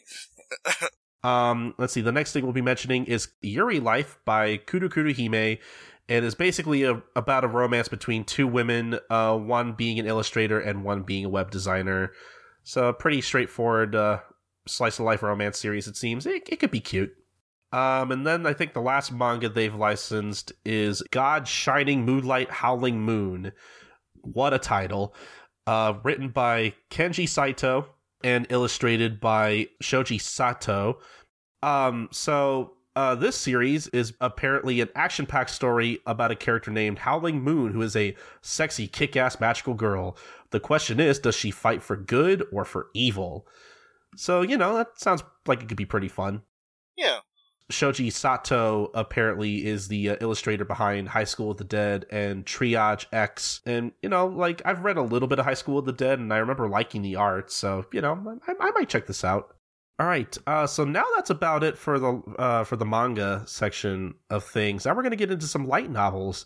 Uh, the first one being The Dirty Way to Destroy the Goddess's Hero, written by Sakuma Sasaki and illustrated by Asagi Tosaka, in which revolves around a character named Shinichi Sotoyama, who is suddenly transported to a world of swords and magic, and his first quest isn't to rescue a helpless maiden or save the world, but to protect the Demon Lord. Uh, so that's kind of interesting. He becomes a bodyguard for the Demon Lord. That's uh, I, I want to say that's revolutionary, but like I also feel like that kind of thing has probably been done before. Yeah, I, I feel like I feel like yeah, I agree with you. I, I feel like I could. There's some story out there that's done this. Like, like if it, it feels it feels like the kind of thing that would be surprising to me if like it hadn't been done before. Uh, let's see. Next up, we have The Hero is Overpowered but Overly Cautious, written by Light uh, Tsuchihi and illustrated by Saori Toyota, in which the goddess Lista summons a hero who excels in every area to assist her. He's everything she expected him to be except for one tiny thing. This anxious hero can't do anything unless he's absolutely sure nothing can go wrong. I feel like I'm being called out. I, I I love the premise for this. Like, I could totally see this guy, like, being a super badass, but only if everything is set up just right. And it, it, it, it I mean, looking at the cover work too, he even looks kind of like a badass. So you look, you take one look at him, and it's like it. It, it kind of reminds me of, was that character in One Punch Man, King? Where, like, I could kind of imagine him just being, like, instant... Like, a lot of problems just get solved by him just kind of being there. And really, he's just thinking to myself, my feet hurt. Uh, the music's too loud. I want to go home. I want to play my games. Exactly. Like, I, I kind of like the idea where they take, like... Where it's, like, it's the premise of any other, like, light novel or, well, isekai or whatever series... But it's just one minor difference, and that minor difference, like, changes everything. Yeah, this sounds like it could be pretty funny. I, I would I would check this out. Oh, it's getting an anime. Oh, is it? Okay. I'm definitely going to have to check it out then. I feel like I feel like I heard that somewhere, and I just forgot. Next up, we have bottom-tier character Tomozaki, written by Yuki Yaku and illustrated by Fly. Uh, Tomozaki is one of the best gamers in Japan, and in his opinion, the game of real life is one of the worst. No clear-cut rules for success, horribly balanced, and nothing makes sense. But then he meets a gamer who's just as good as him, and she offers to teach him a few exploits. Some life hacks, if you will. So, yeah, this this sounds like it could be fun. The, the, the premise, um, I don't know, it, it sounds pretty wacky, I guess. Yeah, no, I, I that that does sound kind of. It, it sounds like the kind of thing that will probably get in the anime soon. So I almost feel like I might wait for that. Oh, Shogakukan, huh? Okay. But yeah, no, I almost feel like it, it feels like the kind of thing that would just, in this in this day and age, would get an anime. So I might wait for the anime for this one. Probably, yeah. Uh, next up, we have Last Round Arthurs, Scum Arthur, and Heretic Merlin, written by Taro Hitsuji and illustrated by Kiyotaka Haimura. Uh, the synopsis as reads, uh, Rintaro is a guy who's good at anything he tries, so he's completely bored with life. That so far sounds like a lot of light novels. Uh, just for fun, he decides to help Runa in her bid to be recognized as the one true King Arthur. But there's just one problem. She sold Excalibur? So, I mean, there's a lot of question marks and exclamation points. I have to read it like that. Um, and it sounds like... See, like, from, from, from the cover art, like... Before I saw it, I just kind of assumed this took place in... This was another isekai thing. But, like... Judging from the cover art, it looks like it takes place in, like, um, modern times? Yeah, yeah, that that, that kind of got me going. I mean, I'm looking at the cover art now. I mean, it's drawn by the person that did Index art, and it's written by the Akashic Records of Bastard Magic instructor, and from the title, that kind of makes sense. Scum Arthur and Heretic Merlin. But, yeah, I, I, was, I would have thought that this would have taken place, you know, in another world, or at least in the past, but it looks like, and that I have to say, that's actually got me more interested in this series than if it were just the isekai. Because, like, is she just some crazy chick that thinks that she's Arthur, and he's just like, eh, why not? I could get a few, you know, get some mileage out of this. Or is she actually Arthur? I, I mean, the girl's got me the most interested here, because if she's in modern day saying that I am King Arthur, then there's got to be something there. mm, I guess it wouldn't be the first time King Arthur turned into an anime girl. Uh, no. no, I and, and it won't be the last. but, oh, no, not at all. Uh, but yeah, I, I just like the idea of this. I, I hope that's what it is. Like, that's that's got me hooked to the point that I would want to read this. That I just hope she is just some chick that thinks that she's King Arthur in modern day. So maybe it's like a like a Chuny kind of story or whatever. Yeah, something like that. Like I could, it's the kind of thing I could kind of see happening in like Sket Dance. I don't know, like the Sket Dance helping. no, no, no. No, no, let me finish. I can, like, no, tell me you can't imagine it. Like, this get down getting requests from this chick. Oh my god, I, why was that never a thing? I feel like Shinohara has robbed us. I, right? Like, I'm just, I'm picturing it in my mind. They're just minding their business, and this chick comes in, and she's got an actual freaking, she's got, like, a wooden sword, but she's like, I need to, I, I'm King Arthur, and they're like, okay. But I need to find my sword. I accidentally sold it, and they're they're just looking at her like, really? Well, I mean, I guess that's our job to help you, so we do. And then they find out it's actually a friggin' sword, and, and uh, I don't know, like that chapter. Skip that. I would. Ah, uh, I, I'm just thinking of it from that point of view, and it sounds amazing. Man, to that me. sounds I, amazing. I, I, I that's. I wouldn't. I don't even like the guy. I'm not even really interested in him at all. I just want this chick to actually think she's King Arthur. That's what I want out of this series. You're really giving me like expectations that the series may or may not live up to. I. It's even worse than giving myself expectations. I mean, this premise really doesn't. Uh, I might have to track it down in Japanese just to see. Just to see, and then I'll report back and, and see if, if if if I'm right or wrong here. All right, that, that's your homework then, Bomber. Yeah. All right, so uh, our last light novel series is going to be uh, Torture Princess.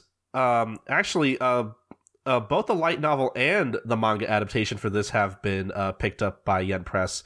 Uh, the light novel being written by Keishi Ayasato, being illustrated by Saki Ukai, with the manga adaptation by Hina Yamato.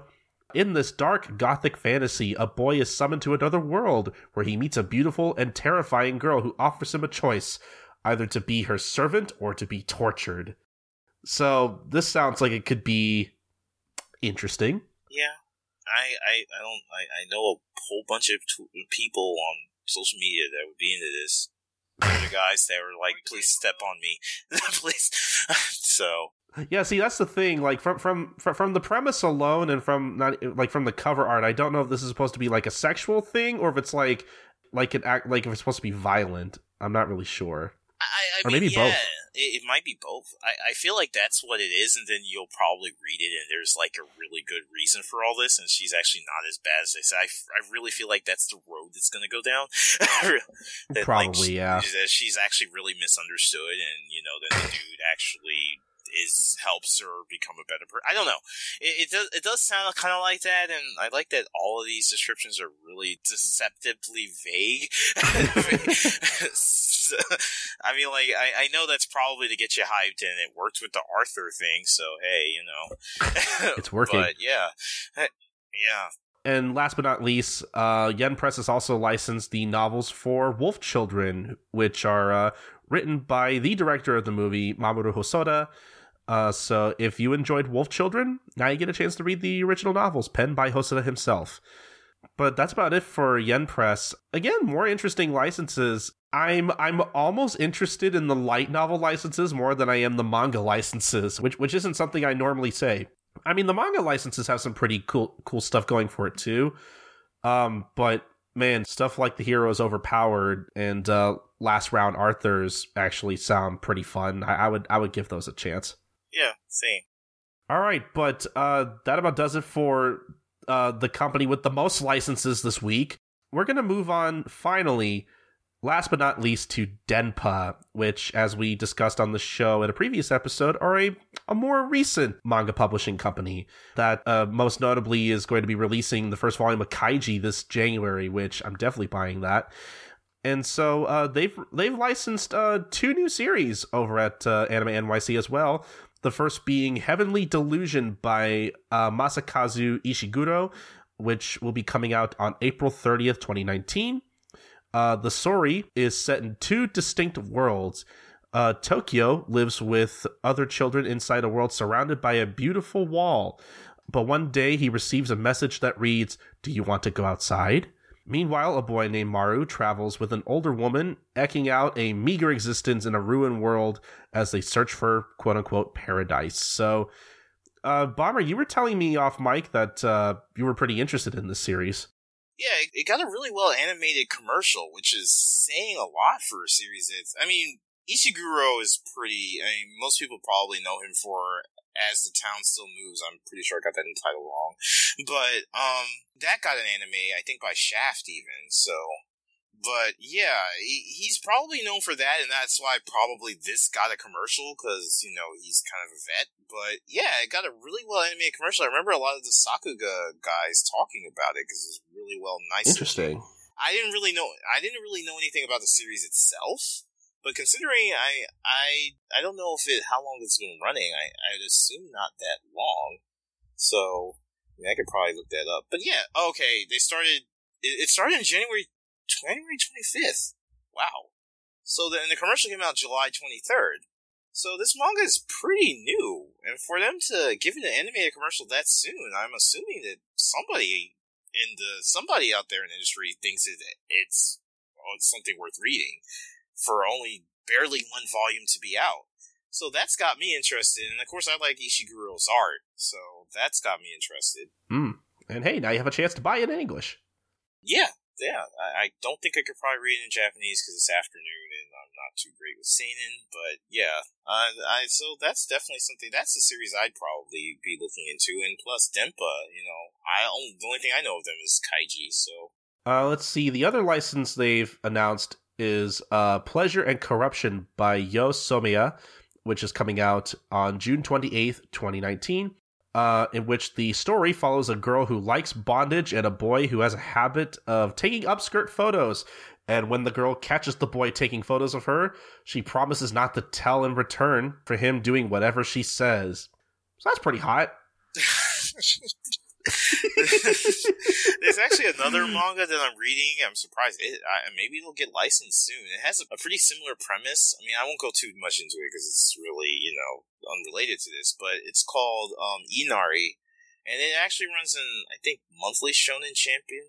basically is about a kid that, I mean, I don't know if he's, like, always a pervert. At least in the manga, it's not presented that he is. He just probably, he basically got a new camera, and he was like, oh, well, I'll take it to test drive. Ah, there's some girls I can kind of, you know, I mean, it doesn't seem like a thing he normally does, and after he does it, he kind of regrets it. He's like, why would I do something like that? And a girl catches him, and basically, she's like, you know, she's the typical president, everybody loves her, but she's got a little secret. She kind of enjoys streaking. Hmm. Wow. So, like, she basically is like, hey, I won't tell anybody if you, you know, put, you know, take pictures of me streaking, essentially. And that's kind of the manga in a nutshell. So. Huh. Sounds interesting. It, it kind of becomes kind of like a love triangle thing. Like, I'm up to volume five of it now. And, yeah, I just... It, the premise was just so out there that I was just like, wow, okay. Sure, I'll give this a read. And it sounds a lot like this, so... mm, yeah, um, I would actually kind of check this out, as well as Heavenly Delusion. Um, Denpa, um, in general, has just been grabbing a lot of really interesting stuff. Yeah. Um, and I really, I really can't wait to, like, actually pick up a copy of, like, one of their works, especially Kaiji, and, like, you know, really check out, like, their quality of work and, and uh, how it holds up to, like, other publishers and whatnot. Um, but that is finally it for all of the Anime N Y C news and all of the licensing announcements. Oh, boy, that was, that was a lot. Yeah. Um, but actually, we have one more piece of uh, Anime N Y C news, that being the uh, official Twitter for Anime N Y C has announced recently that that it basically had an attendance of thirty-six thousand people this year from all fifty states and fifteen different countries, and this is only its second year running. That's pretty that's pretty amazing. Yeah, I actually had no idea that this was only its second year until I got there and they were announcing it, so that was a thing. I, it wasn't a con that was really on my radar at all, so again, it was something that uh, that my girlfriend brought up, and she wanted to go for uh, Furia, so I was just like, okay, sure. So, um, I guess before we move on to the rest of our news, like, I guess we can kind of talk about this a little bit. Like, how was your experience at Anime N Y C compared to, uh, I believe the last con you went to this before uh, Anime N Y C was Anime Expo, if I'm correct. Oh, no, Zodacon, but yeah. Okay. Yeah, I mean, compared, as I said off mic, it, everything compared to Anime Expo is just second best. And it's just, I, I, I don't want to go too, you know, I don't want to f- take up too much time saying that, but yeah, I, I guess Anime Expo is just life-changing. But Anime N Y C was interesting in the fact that, again, like, the, the venue was really... I like the venue a lot. Like, there, it, it looks very small from the outside, but it's huge on the inside. And mm. I do feel like maybe it's because Crunchyroll is so connected to this con, there's a lot more, like, industry things going on.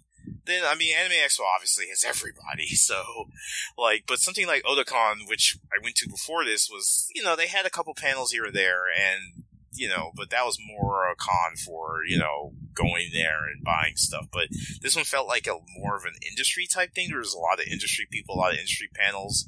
I mean, I went there, of course, and I got to see um, the Natsume movie for the premiere of that, and I got to see the first two episodes of Mob Psycho. Mm, jealous. Those were both really fun. I mean, especially Mob, and Mob was great simply because we got to see one episode. So, so no, apparently I was the only one that noticed this, but I feel like there was a flyer going around that Mob Psycho was going to show two episodes, but nobody knew this. So we went into it, and they showed the first episode, and that was it. So I just thought maybe, okay, maybe I misread the flyer. But then they had, you know, the director, and that was really cool, because, like, they had Mob's voice actor come on. He was actually there, and he they had him talk to the audience and everything like that.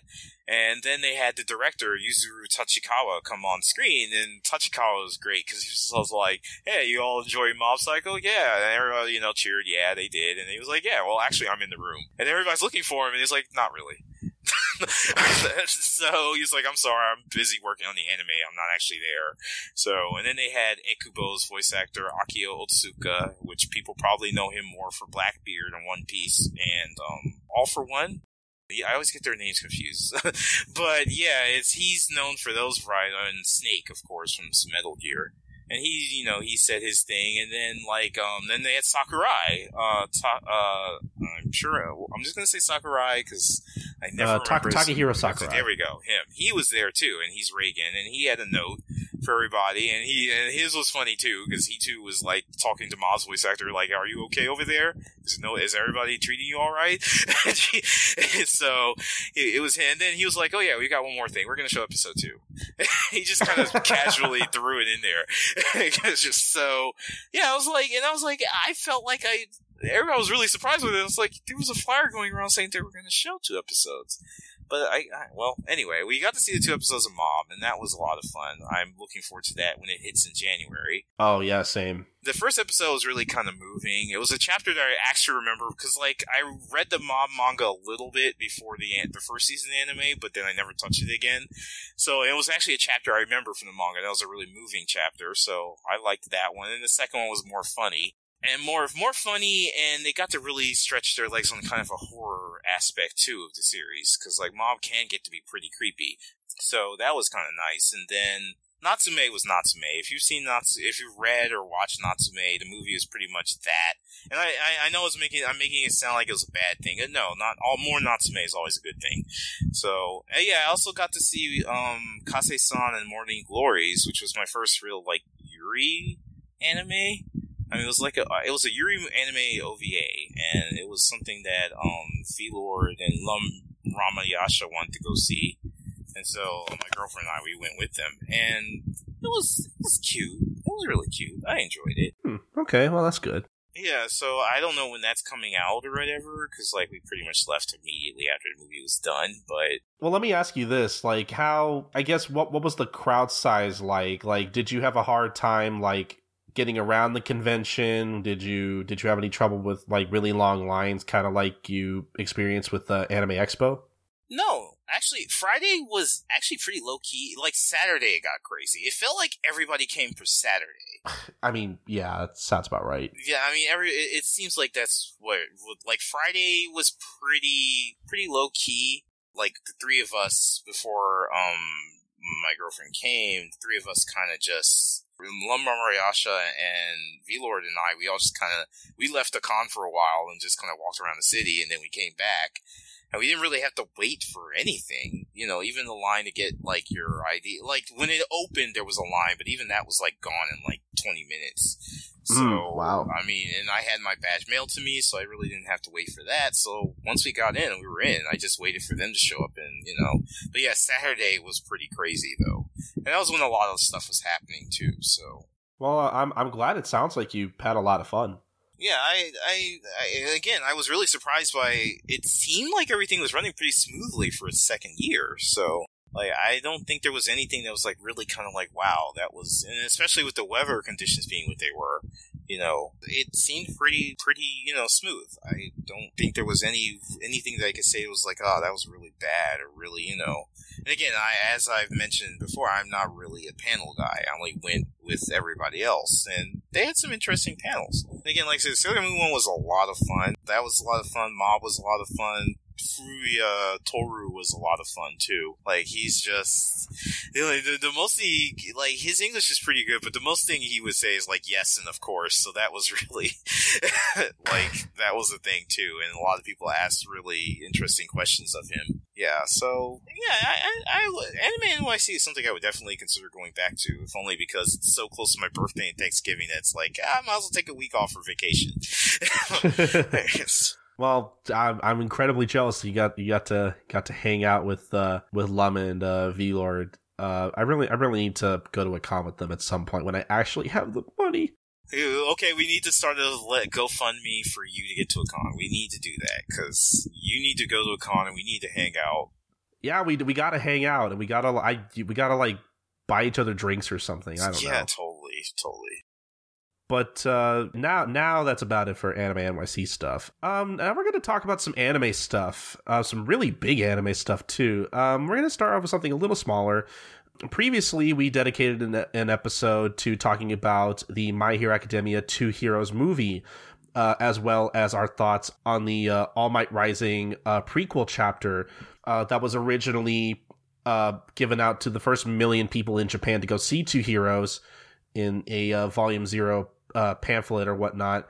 Um, but uh, obviously, as we've said on the show before, you know, if you live in America, uh, you can go download All Might Rising via the Viz app or viz media dot com, uh, however you use Viz to read your manga. Um, I'm pretty sure it's still available.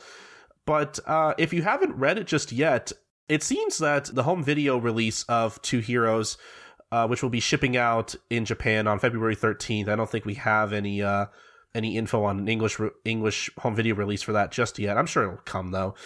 Um, the Plus Ultra edition of the Two Heroes movie will not just be including a new bonus anime. Uh, the anime itself will be covering the All Might Rising chapter.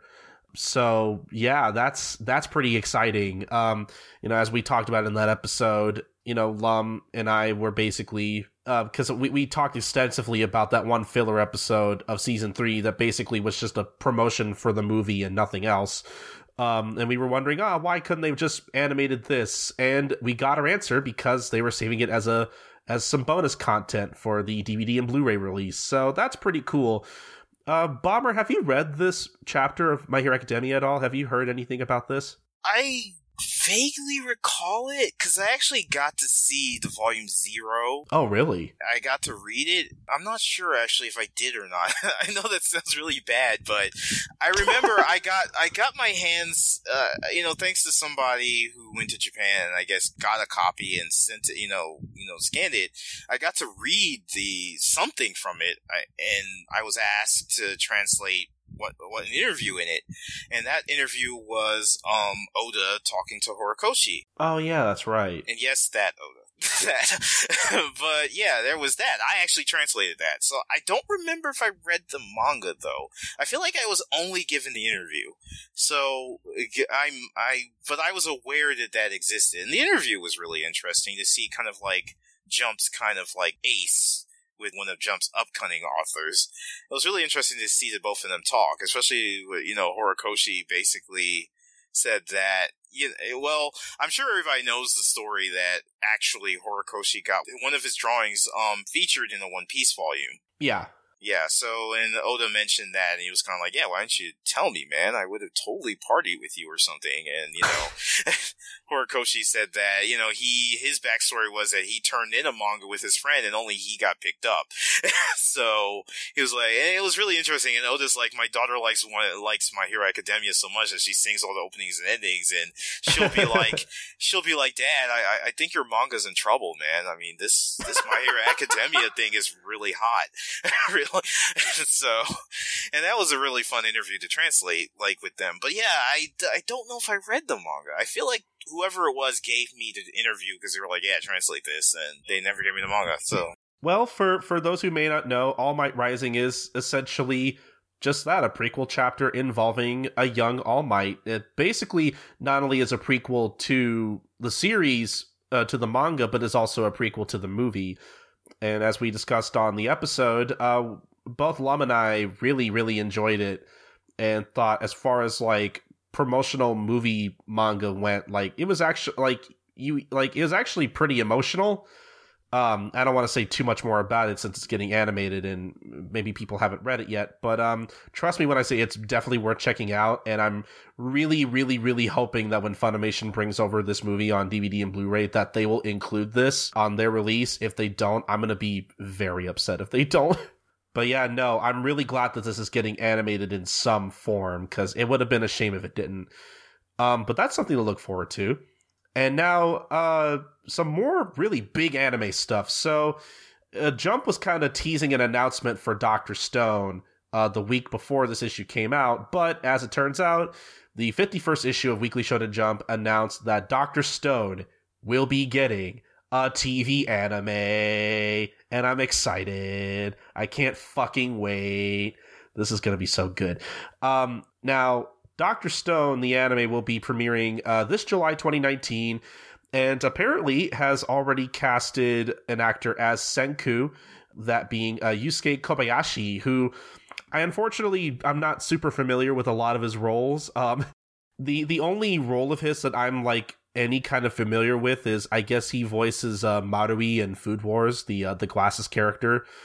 But I guess he's also uh, the main character of uh, ReZero, that being uh, Subaru. Um, so he's he's had some voice work there. I'm not sure if it's fair to say he's like a newer actor, but I mean, he's not like he's not like a veteran like your a- Akio Otsuka or your Mayumi Tanaka's or Masako Nozawa's or whatever. But you know, I'm I'm I'm interested in seeing what he brings to the character, and I'm just I'm I'm excited. Like I I love Doctor Stone. We are talking about it on the show at some point. Uh, we we wanted to do an episode on it uh, this year, but unfortunately plans just didn't work out. Uh, but we're hoping that maybe they'll work out in time for uh, the premiere of the anime coming, now that we know it's coming. So, yeah, um, I'm really excited for this. Like, I don't think I've been excited for an anime adaptation since My Hero Academia. This is going to... Well, I guess Promised Neverland, too. I'm sure that's going to be really good. But, like... Man, I'm just... I don't have anything else to say other than I'm just excited. I haven't... I've only read one volume of Doctor Stone, and I know that's, like, a sin, but, like, I... And it's nothing, damn right it is. I, and it's nothing to do with the fact that I don't... Li- it's not like I don't like it or anything. It's just... It, there's just so much stuff, you know? Like, I get I, it. I, yeah. I've read, I read the first volume, and I liked it a lot. I mean, I guess Shueisha was offering it... This is the Japanese first volume, not the... the U S one.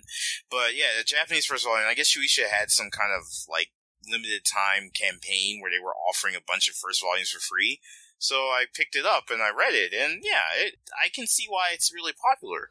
So I, I just really need to sit down with the rest. And I mean, now that there's an anime, I guess there's an excuse for me not to, because I'll just watch the anime. But no, no, no, I'll probably, I, I would like to, you know, check out Doctor Stone, because it, it I haven't heard anybody really say anything negative about it. So mm, I, I I know I know very few people who actually don't like it. Like, I definitely know more people who like it than dislike it. I, I remember I remember a lot of people when the first chapter came out, they weren't like super sure about it because of its premise and its like, you know, it, like the use of its science and whatnot, which I I can't. I can't really speak to whether the science of Doctor Stone is like super accurate, and I, I personally I don't really care. I just think the story's really good and interesting, and I and I'm sure I'll talk about this more when we actually talk about Doctor Stone on the show. But like the, the I think the best thing about Doctor Stone is that, you know, it has its own, like, as far as like shonen manga goes, it has its own like unique sort of power scaling, in that instead of just trying to beat like one bad guy after another, you know, as they get stronger, like, they basically do that, but with science and inventing things that they actually need and normally take for granted. And I think that's probably, like, that's probably the most interesting part about Doctor Stone to me as far as, like, shonen manga goes. I, I will say this, it moves, at least for the first volume, it moves super fast, which I kind of like about that. Like, I feel like, like, the the whole premise, normally with the shonen manga, you get the premise of the series, and it's at the end of the first, the end of the first chapter that the premise kind of becomes like, oh, okay, this is what this is about. But Doctor Stone was like the first few pages, and then everything just hits you. And by, I mean, from what I, from by the time the end of volume one comes, it's like they've already got the first villain set up, they've got everything set up. So it's mm-hmm. like, like, yeah, I, I, I definitely like that Doctor Stone just, like, it has no hesitation. It just moves fast. So if the rest of the series is like that and just progresses very, very...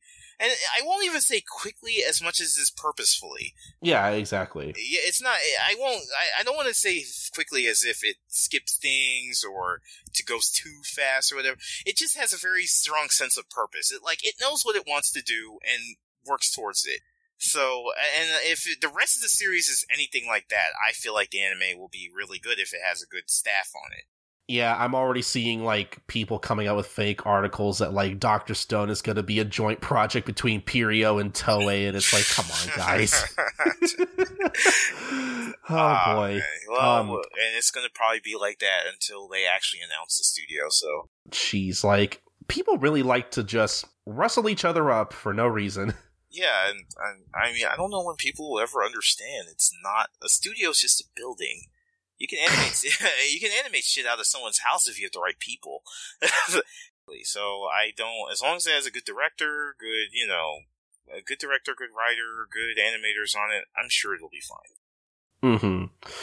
Uh, but we'll move on to our last piece of anime news. Um, so this one's really big. And I know uh, Lum, I think, will probably want to talk about this more.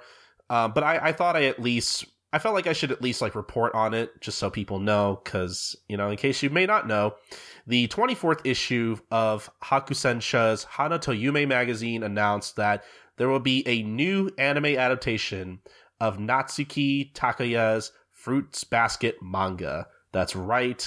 Fruits Basket is getting a new anime. And uh, the particular, like, teaser image in the magazine included the text... Zenpen, which apparently is basically code for they're going to do the entire thing. Yeah. And uh, a, a lot of news actually came out of, like, Funimation, of all places, who will be streaming the anime uh, in North America this twenty nineteen. Uh, so we know that it's going to be coming somewhat soon, um, at least within the year. They, they also pretty much... confirmed that, yeah, the anime is going to be covering the entire story, as well as, you know, the anime is going to have an entirely new cast and crew working on it. So whatever studio worked on Fruits Basket is not working on it. Uh, new voice cast, uh, new staff, new everything, um, which uh, they also mentioned that um, T M S is going to be animating this new Fruits Basket's anime, which I think is a, I think is a good choice. Yeah, the the previous studio was Studio Dean, I believe. Ah, okay, okay, yeah. And honestly, like, thinking back on what little Fruits Basket I've seen, like, it's probably for the best. Like, that art, I don't think, really holds up. Yeah, I, I heard that the artist and the manga artist and the director really didn't like each other either, which a lot of people have been rumoring that, saying around the rumor reel, that's why it's taken so long to get more of it. Because, I mean, apparently, as you can see, this thing's very beloved. I mean, I haven't seen much of it. I, again, as I mentioned off mic, I have the first two volumes in Japanese, and I meant to read them, but I guess now I'll, again, I'll have a reason to just kind of wait for the anime to happen. Especially since it's gonna do the whole thing, so, yeah. I mean, I, I don't know. I, again, I don't know much about this series at all, so I can't say whether it's good or bad, but definitely over the last year I've been watching a lot of stuff coming out of, you know... my shonen bubble and watching a lot of stuff I probably wouldn't have years ago. And, you know, there have been some things where I'm like, yeah, I was right about this. I didn't like it. And then there are some things where it's like, oh, well, no, this was surprisingly good. So I, I could see myself probably sitting down Fruits Basket. And it's it's interesting that you mentioned that uh, that rumor about uh, Takeya and the uh, director of the previous anime not getting along, because uh, cast and crew change was basically per the request of Takeya herself, who apparently is also serving as the executive supervisor for this series as well.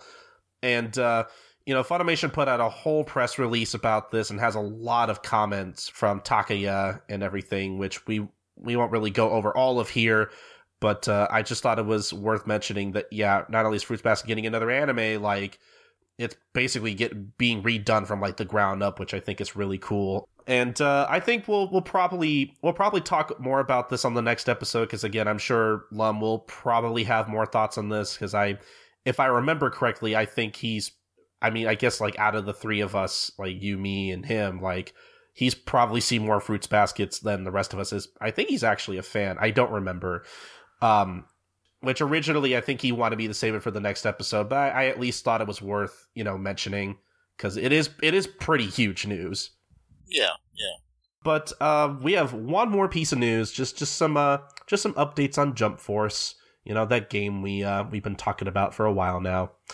Um, so some new characters have been added recently since our last episode, and um, I guess uh, without, I'm I'm gonna try to make this quick, as if I if I don't, I'm gonna end up ranting about this in particular. But uh, Jump Force has added both Kenshin Himura and Makoto Shishio from the Rurouni Kenshin series, and the less said about that, the better.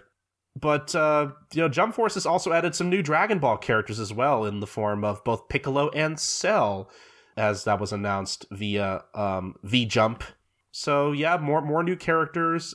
I, I'm a bit mixed about there being new Dragon Ball characters added, because, like, I love Piccolo, and I'm glad that he's finally in in another playable, like, Jump game. Like, I don't think he's been playable since Jump Ultimate Stars, unfortunately. But, uh, you know, I mean, as much as I like those additions, I also really hope they add, like, more new characters from, like, new series that they haven't announced. Like, we talked about this last time where I'm personally, I'm surprised they haven't announced anything for, say, like My Hero Academia or JoJo. Yeah, those, those feels like sh- they'd be like shoe-ins, you know? I haven't really been... Or, or even like Black Clover. Yeah, Black Clover too. I mean, because I, I don't know much about this game because it's not going to come out on a console I can play it on, so I'm pretty much ignoring it. I mean, unless I decide to, unless somebody on out there is like, ah, we love Sakaki, let's get him a P S four. I'm probably not going to play this game. So I haven't really been paying attention to it, but I'm kind of surprised. It does, and I might be completely off base on this, and, you know, it does feel like it's more catered towards, like, I guess an American audience? I mean, that's... The, I, I feel like everyone else probably feels the same way, yeah. Yeah, yeah. So I'm I'm kind of surprised that, like, more American... You know, I mean, obviously it's gonna be sold in Japan, too, but, like, I'm kind of surprised that... I mean, well, actually, well, when you think about it that way, yeah, these announcements really aren't surprising at all. I mean, because Dragon Ball is Dragon Ball.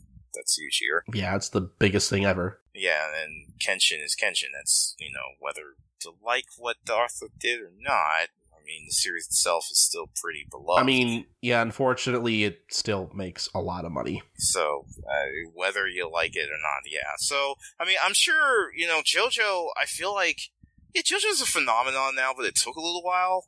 You know, because, like, JoJo was running forever before the anime, like, and I and I love and I always loved the fact that the JoJo anime was just basically Warner Brothers trying to break into anime, and they're just like, yeah, we we, we want we want to make anime too. So so what what's well, oh that what JoJo? What's a JoJo? Well, I guess yeah yeah, yeah make an anime of that. That that's that's interesting, I guess. It, it, if we can just get our foothold in, what the fuck it's selling? What the fuck is selling a whole lot? Holy shit. Holy shit. Why didn't you guys tell us about this JoJo thing? And that's basically the story of the JoJo anime. So, I mean, that's always... So I feel like JoJo's kind of like... I, I, I hesitate to say recent, but it is kind of a recent phenomenon. I mean, definitely now it's a big, big deal. But, yeah, I, I, I do really feel like that Warner Brothers only wanted to do the first two parts and had no interest in doing any more until it, like, sold amazingly.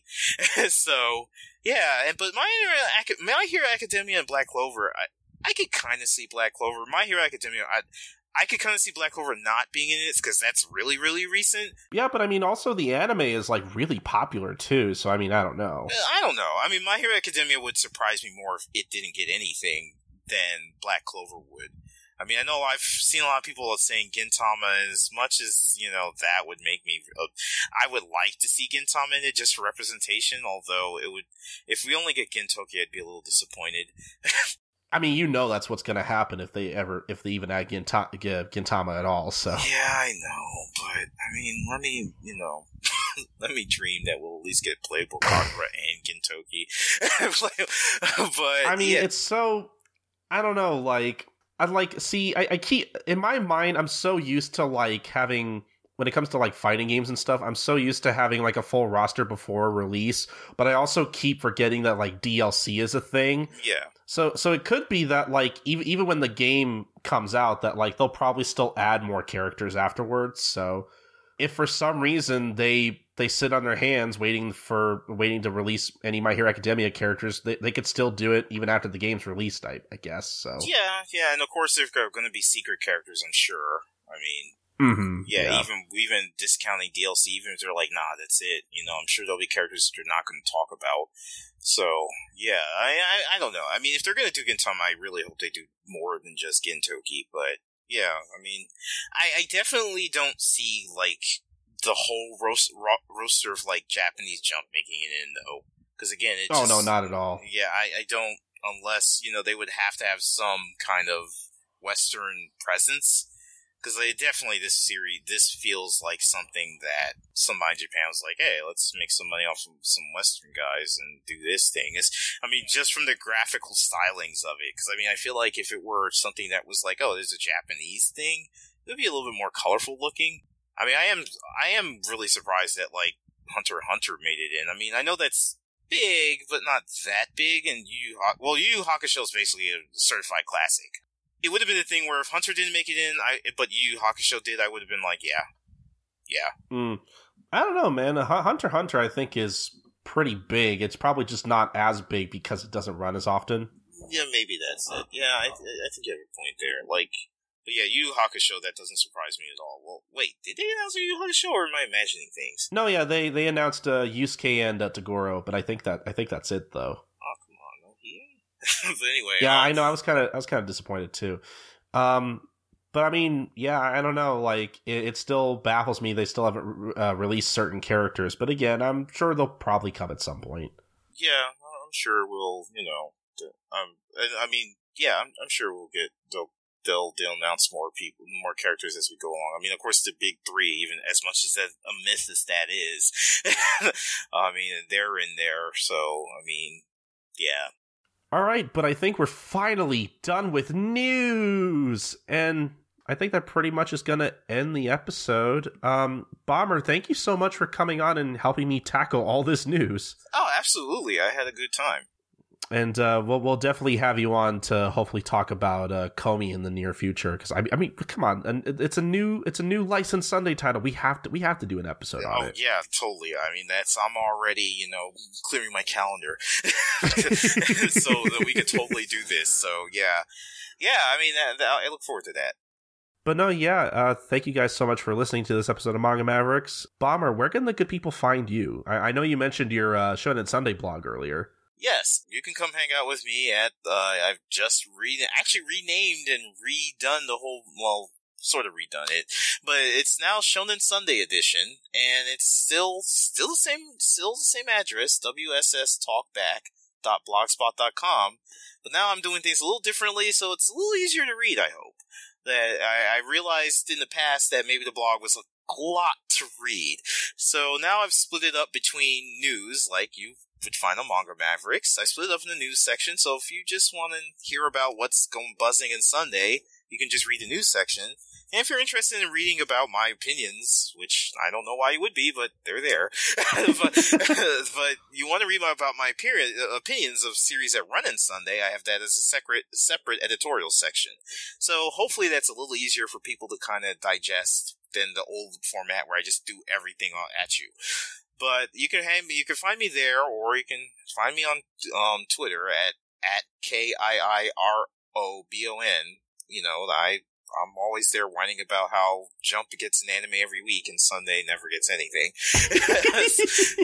I mean, they announced Ace of Diamonds for magazine. Everybody's getting anime. Come on. Just, just call me. You guys could do this. it'll, it'll happen one day. Yeah, it'll happen. Someday. I'm sure. Yeah.